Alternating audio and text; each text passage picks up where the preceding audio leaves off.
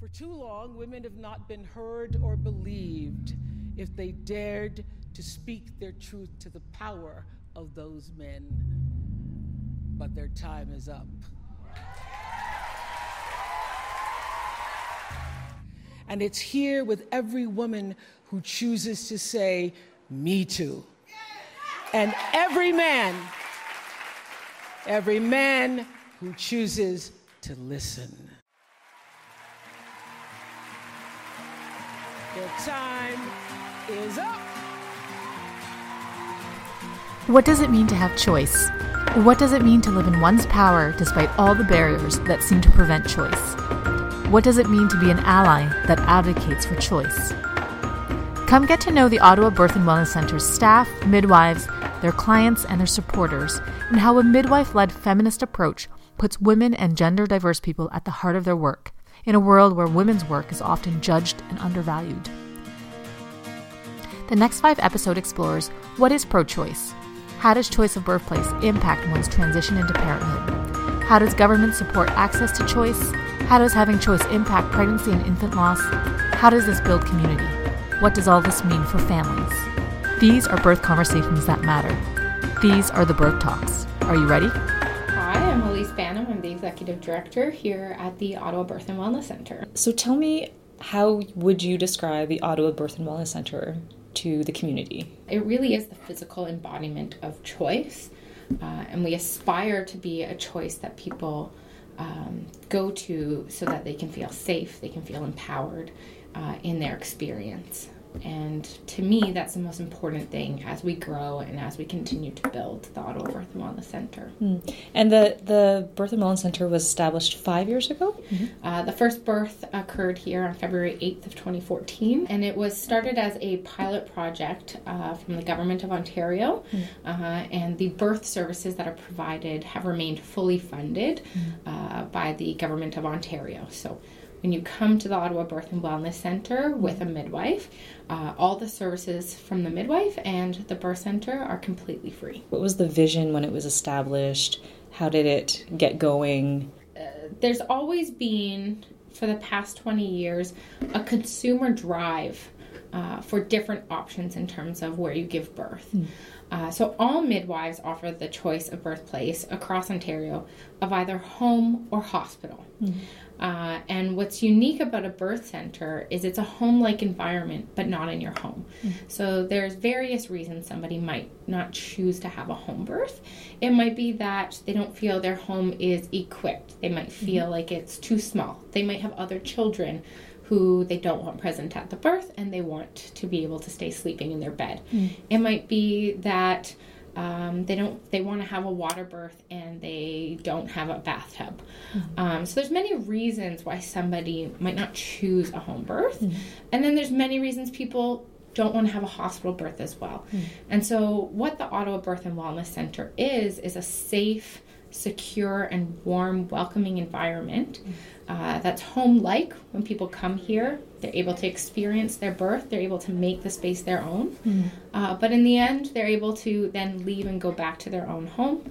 Uh, and um, they know that they've had a safe environment to give birth in mm-hmm. here. So 20 years ago, there was that consumer push uh, and then the Association of Ontario Midwives took on uh, the work of advocating for birth centers. Mm-hmm. So the first um, working group to establish birth centers uh, happened in 2010. Okay. Uh, and the advocacy continued for about two years, mm-hmm. and by 2012, the ministry was actually calling for proposals. Mm. So it's a pretty quick turnaround and a very effective turnaround to go from an idea or a push in 2010 to opening your doors in 2014. Uh, so my name is Teresa Bandrowska, and I've been a midwife. Uh, well, about 35 years ago, um, I had actually before that, I, I, had my own children. Well, my daughter's going to be 40 this year, which blows me away. but when I got pregnant with her, I started finding out a lot of. Um, a lot about how birth was being treated, which was very mm. different. One thing my mom and my culture did give me is the sense that our bodies work, that giving birth is a wonderful experience and it's normal and people can do it and they do it all the time. Mm-hmm. And breastfeeding is just a natural extension of that. Mm-hmm. So i never even questioned how i would feed my baby. And when uh, i was in england when i was first pregnant and the midwife said so how will you feed your baby? And i mm-hmm. didn't understand what she meant. And i'm like uh what do you mean? And I thought she was talking about solids, so I'm right. like, well, I, I had no idea I was, you know, 10 weeks pregnant. but what she meant is, do you plan to breastfeed? And I never even, it never even entered my head that I wouldn't. So, because, because you grew up with that surrounding you. because yeah. I grew up with my mom breastfeeding my brothers, and that was the way you fed a baby. Mm. So I had that intrinsically inside me, and so and also that again, birth is normal and beautiful, and it was a wonderful experience for her. So I just figured it, it's a wonderful experience for everybody. And then when I saw how birth was being um, medicalized and in those days too in the late 70s there were a lot of practices that were that we don't thankfully do anymore. Um, like people couldn't in many places people couldn't have any support people with them. Um, you had to labor in a labor ward in the hospital with other people. Oh my gosh. and then you were moved when you were ready to push you were moved to the or on a delivery table, tied hand and foot. Plus, they had like mandatory IVs, mandatory shave, mandatory enema, all this stuff that when I was looking at it, I thought, what? That's not the picture my mom mm-hmm. gave me. But what she ended up telling me is she refused all that stuff. So, but I didn't know that. So I started reading, and in reading, spiritual midwifery and immaculate deception. Those are the two. And then Grantly Dick-Read's um, uh, birth without fear. So that was written in the 50s and the others were written in the late 60s early 70s and it really talked about a physiological birth. And so it reinforced all those things i believed. So that i ended up I didn't know there were midwives at the time, and I thought my only option was to go to the hospital. Mm. So, but I was one of those people that just basically said, you know, no, no, no, no, no, mm-hmm. and I was left alone, which was amazing. Mm. And I had a very long, hard-working labor, but I was feel I felt so great after because I basically did it by myself. Wow. And I felt that I did it. I did it. So then I couldn't stop talking about it to anybody who would listen. Like everywhere I went, every party, any time, it was always like birth, birth, birth, birth, birth. Before long, I started. Some of my friends who were having babies wanted to have me there, and so I started helping other people. Hmm. And the first baby that I caught, because nobody else showed up, hmm. was the most amazing experience. And I thought right away, it was, it was like a bolt of lightning hit me, like. Oh, this is what I need to do. Hmm. This is what I'm gonna do. So then it took about seven years of trying to find a way to get the knowledge and skills I needed to be a mm-hmm. midwife. I didn't want to be a doctor that I knew. Mm-hmm. And um, so I did nursing. Mm. So I was a nurse and then I was a maternity nurse, but it was very difficult because there were a lot of practices that I didn't agree with, and I was just a nurse and I couldn't change them. Mm-hmm. But in the meantime, we were there was a small core group of, of people here in Ottawa and also elsewhere in North America. There was this changing childbirth movement. This is in the late 70s. So 77, 78, 79.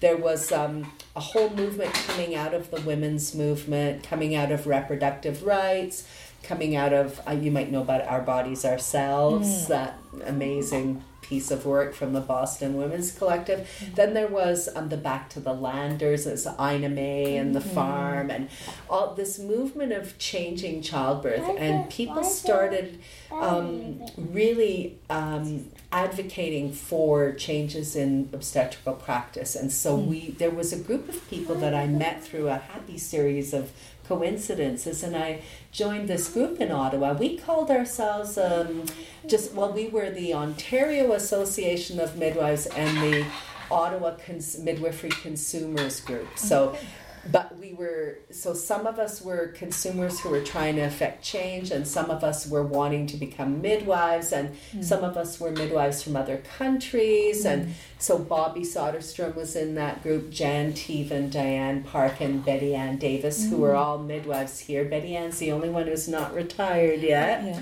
um, but we all got together and we would we formed a study group we would attend hospital rounds we we got the information we needed somehow. And there were a group of physicians who would support us in attending out of hospital births. And so that was great. So they were teaching us as well. And Bobby is um, Bobby also became a nurse as part of her uh, journey. So um, and then it took 15 years from the time I started working. It was longer, but 15 years of hard work and lobbying and letter writing and marches and the whole bit to hmm. get midwifery recognized in Ontario. So that was 93. Yeah. 94 was the beginning, and I was able to be grannied in. So, what happened is the ministry set a task force that examined how do we we're going to have licensed midwives now how are we going to do it mm. so they went to all different communities and they had focus groups and they gathered a lot of information from nurses, hospitals, doctors, midwives who were practicing at that point mm. illegally. It was mm. never illegal, but mm. it was illegal. Anyhow, so we got the, the midwifery profession was formed like through that. I mean, I think one of the things when I come through the doors every time, every time I come to the Birth and Wellness Center is I feel a lot of community, mm-hmm. and there's always so much happening. Yeah. So there's, you know, over in the corner, there's a meeting of midwives happening. Then you have clients sitting around with their babies. And then you've got the breastfeeding and parenting clinic going on. Or sometimes you have other yoga classes, for example, prenatal classes. So I feel a sense of community when I come in mm-hmm. here. And that's something that I've experienced in terms of centers that support um, families. Yeah, I think that that's definitely what we strive to be is a place for the community. Mm. Everyone's heard the saying, it takes a village, mm. but oftentimes when you start your family, it can be a very isolating and lonely time because it's you and your baby. Um, and maybe your partner is lucky enough to get time off, mm. maybe.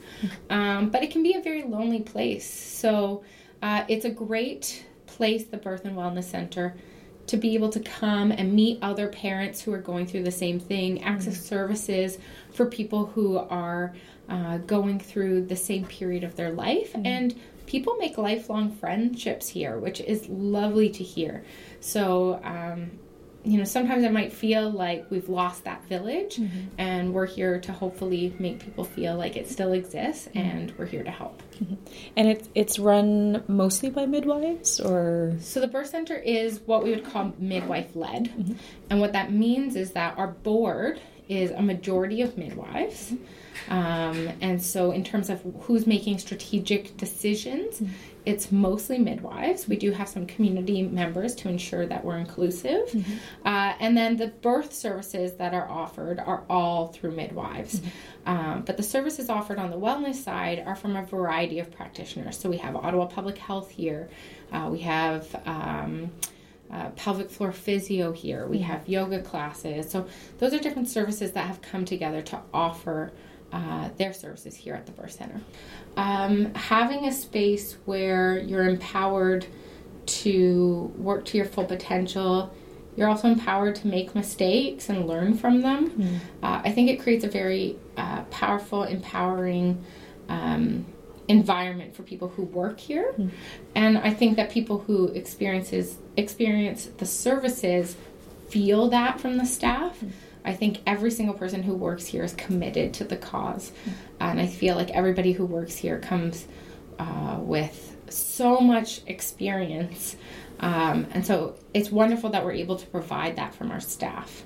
But from a client perspective, it's a place that they're able to make their own. Um, I think when you go into a place like a hospital and i mean i've certainly accessed the hospital when i'm sick so i love hospitals mm-hmm. but they come with a lot of rules and there are you know good reasons for those things mm-hmm. uh, but what is nice about being able to offer this setting is that there aren't a lot of rules. It's mm-hmm. when you come into the space and you come into a birth room, you're able to make that feel as home like as possible. Mm. So you're able to bring your own music. You're able to pray if that's something that you do. Mm. You're able to bring in your own food if that's what you would like to do. Mm. Um, we also provide some food and we provide a range of foods. So we have vegan, we have vegetarian, we mm. have halal, we have gluten free. Um, so it's it's trying to support people and their choices. Mm. And when you do that, that's really empowering for families. This is another way for me to continue the work of you know helping people understand that birth is is normal to help be it be a satisfying positive experience no matter what it is like whether it's a difficult whether there are medical issues or not that someone should feel that they were they made their own choices they were supported they were empowered they were nobody's railroading them nobody's doing anything that they don't understand. That kind of sense i really wanted to do that to help people have satisfying experiences positive experiences. When you make your own choices and you're supported in those choices um, it's almost like validating. And that can be a very empowering thing. So, you, and you were trained as a midwife. I was. Yes. what makes it very specific to um, midwives and and the, mm-hmm. the tenets of midwifery? So, one of the three central tenets of midwifery is informed choice.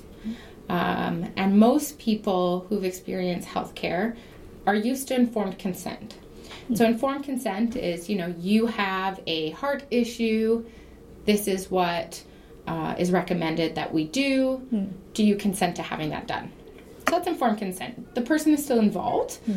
um, but the power dynamic is one where somebody with the power is telling you this is the recommendation hmm. and you're consenting to that. Hmm. Informed choice is where people really feel like you need all the information to make an autonomous choice over your own body. Here are the recommendations and here are the different organizations. So they wouldn't just say one.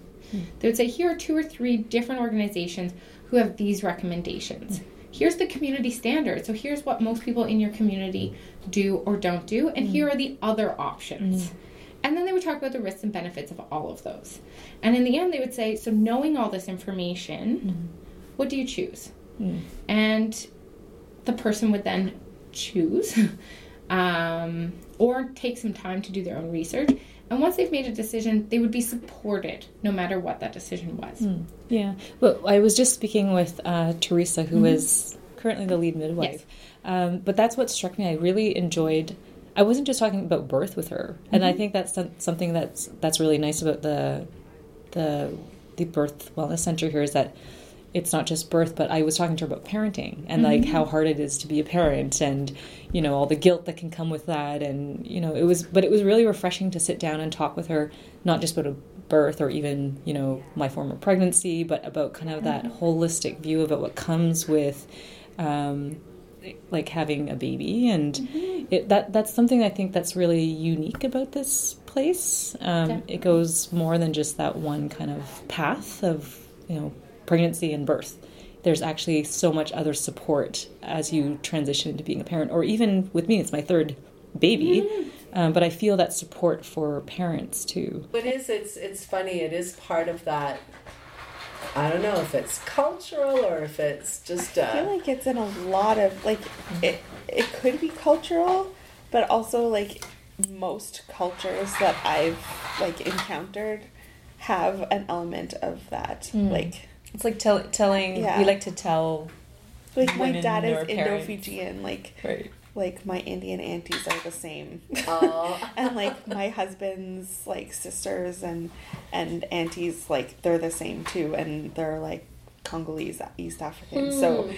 I feel like there's like an element of that in maybe every culture. Yeah. And you think mm. like, oh, it's those Indian aunties, but like actually just aunties everywhere. Bossy Polish women. yeah, I just I often will say to people, just smile and nod, smile yeah. and nod, and just let it slide off you, because there's no you know there's not one way to do it mm. and go with what your what feels the best for mm. you and that's always the best and you know your child better than anyone else mm. and you have your way of doing it and if you feel good about it that's basically what counts mm. but i think everyone every parent can identify with the fact that when you make choices mm-hmm you don't always know what it's going to turn out like and there's a lot of fear involved in that mm-hmm. and again to go back to the village it takes a village for a reason you want to be able to rely on your peers you want to be able to rely on your healthcare mm-hmm. providers or your services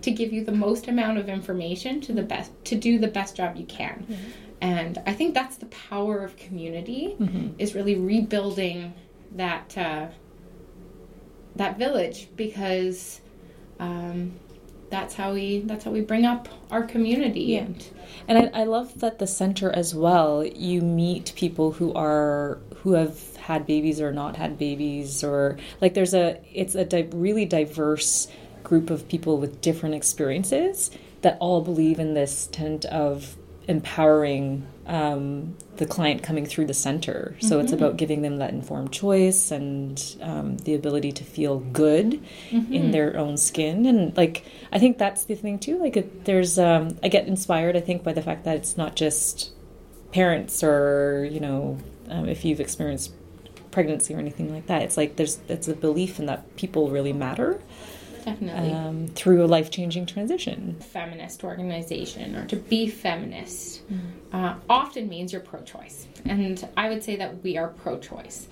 And pro choice doesn't mean to have the baby or not, mm. although that is a big part of the discussion. Mm. But for the people who do choose to have the baby, there are many, many, many, many choices that will come. Mm-hmm. Whether it's who your care provider is. Are you going to choose an OB or a midwife or uh, um, family doctor? Are you going to choose to give birth at home, at hospital, at a birth center? Mm. Are you going to choose to have your partner or family member cut the umbilical cord?